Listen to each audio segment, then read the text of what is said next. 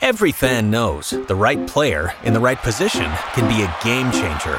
Put LifeLock between your identity and identity thieves to monitor and alert you to threats you could miss. Plus, with a US-based restoration specialist on your team, you won't have to face drained accounts, fraudulent loans, or other losses from identity theft alone. All backed by the LifeLock Million Dollar Protection Package. Change the game on identity theft. Save up to 25% your first year at lifelock.com slash aware. Common sense. It's not so common anymore. That's why we need Scott Anez more than ever.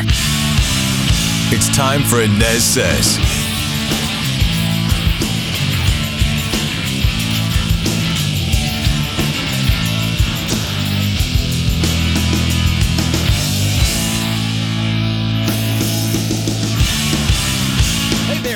Welcome you to the Anez Sez podcast. Scott Anez here. You can find the pod most everywhere you get your podcast, including Apple Podcasts, Spotify, the WDBO app, and WDBO.com. You can also find me on the radio every morning with Orlando's Morning News, 5 to 9 a.m. on WDBO 1073 FM and AM 580, Orlando's News and Talk. Okay, so today, what I want to do on the podcast is I want to talk about a story that I don't believe is going away anytime soon here. It's a story about a wedding reception that turned tragic this past weekend here in Central Florida. It happened over in Winter Park. It's a story that the FDLE, the Florida Department of Law Enforcement, is investigating right now after a police officer shot and killed 39-year-old Daniel Knight at Winter Park's new library and events center around 9:45 p.m. Saturday night. Police started getting 911 calls from people at this wedding reception about somebody starting fights inside the wedding party. Police said the caller said a man was, quote, grabbing people by the neck and shoving people to the floor. Winter Park police saying it appeared that he was going up to several people inside the party where he was battering people.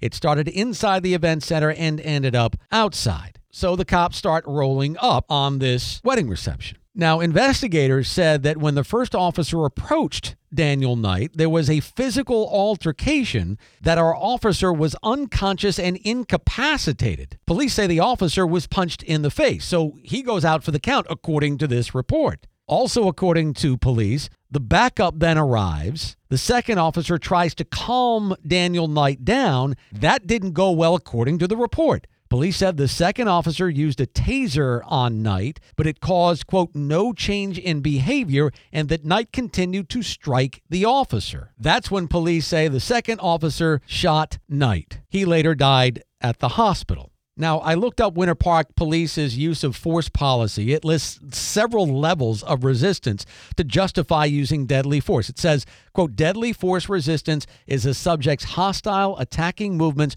with or without a weapon that create a reasonable perception by the officer that the subject has the capability and intent to cause death or great bodily harm to the officers or others. The department's policy clearly states an officer can use deadly force when that officer reasonably believes such force is necessary to defend themselves or another from bodily harm while making an arrest. Okay, now I said earlier this week on Orlando's Morning News with Scott Anez on WDBO that according to this Winter Park Police report, this officer related shooting, the death of Daniel Knight, unfortunately and tragically, I believed was justified. Again, that's according to the report. However, enter Daniel Knight's family now. The family came forward and attempted to refute a lot of what was in that police report, the family holding a news conference in Lakeland on Tuesday night. I have highlights for you here from Daniel Knight's sister, Janisha, who, by the way, was the bride on Saturday. I can't imagine what she's going through right now. It's supposed to be the most joyous day of her life, and she watches her brother pass away in front of her. So we've got Janisha, we've got his mother, Patricia Keeby, who, by the way, is described as being violently shoved in a 911 call by Daniel Knight. We also have Knight's sister and a pastor by the name of Carl Soto, who is the co founder and vice president of Black Lives Matter Restoration Polk Incorporated. Let's play those sound bites for you now. Mr. Knight should not be in a body bag right now. He should not have six bullet holes in his body. He was unarmed. They knew that when they approached the scene. I asked him to sit me down because my feet was hurting and that's why he hugged me to sit me down. He didn't do nothing to me. I don't have any bruises. I don't have any scratches. He didn't touch me. Up until that very moment that police showed up, we were having a good time. We were laughing. We were drinking. This is what a wedding is supposed to be. Within seconds, I watched them unload their gun on my brother's chest. Boom, boom, boom, boom, boom, boom, boom, boom, boom, boom, boom. What I don't understand is why these officers uh, did not announce themselves in a dark area and why are they making this claim that their officer was knocked unconscious when there's video evidence and testimony to show that this officer never ever hit the floor, nor was he ever unconscious? Now, again, as you just heard, the family says at no point was that initial officer, as the report stated, at no point was he knocked unconscious by Daniel Knight, and they are calling for an FBI investigation into that shooting by Winter Park Police. We've got two divergent stories here. Two very different stories told by the family of Daniel Knight on Tuesday night and Winter Park Police earlier this week. Again, police say the initial officer was knocked unconscious by Daniel Knight. Family says that did not happen and videotape will prove it. The family says Knight was not being violent, that he was not grabbing his mother by the neck. His mom, as you just heard, says that was not the case. However, you have 911 callers saying yes, he was being violent. So there are many differing viewpoints here between the family and the Winter Park Police report. There are also many differing viewpoints in the open mic in the WDBO app, and we heard from many of you on Wednesday morning on Orlando's Morning News. If they were having such a great time, why did they call the police? So, is this a black family in a white section of Winter Park? If so, that will answer all your questions. Yeah, sure multiple 911 calls. The guy knocks out a police officer, attacks another police officer, and now all of a sudden the family has hired an attorney and says he's just a gentle, sweet soul.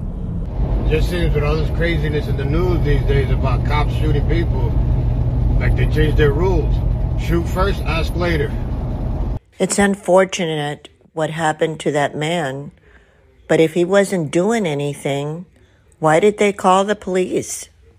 That every time there is an officer involved shooting, the first statement out of anybody's mouth is it was justified. There has been no investigation yet, but somehow it's all of a sudden justified.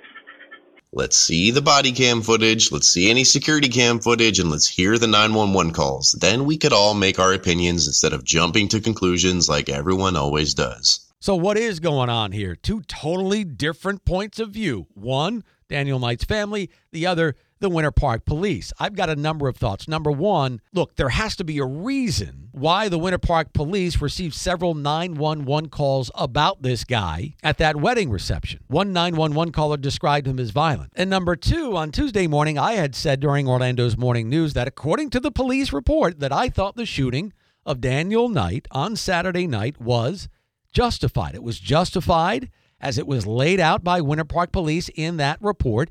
There are several 911 calls about this guy getting violent and battering people. It appears that he's not only a nasty drunk, it appears that he's a violent drunk. Okay, justified, according to the report. But now the family comes forward and is attempting to refute a lot of that police report, like Daniel Knight, again, knocking out that initial officer. The pastor in Lakeland you just heard said that did not happen. Look at the videotape. The officer was there conscious and upright. So it does get confusing. There are many diverging viewpoints here between the family and the Winter Park Police report. No doubt a lawsuit is coming, a possible FBI investigation. Let's see where this investigation takes us. That's going to do it for the Anez Sez podcast. You can find it all over the place, including Spotify, Apple Podcast, and the WDBO app. And you can also find me on the radio each and every morning with Orlando's Morning News, 5 to 9 a.m.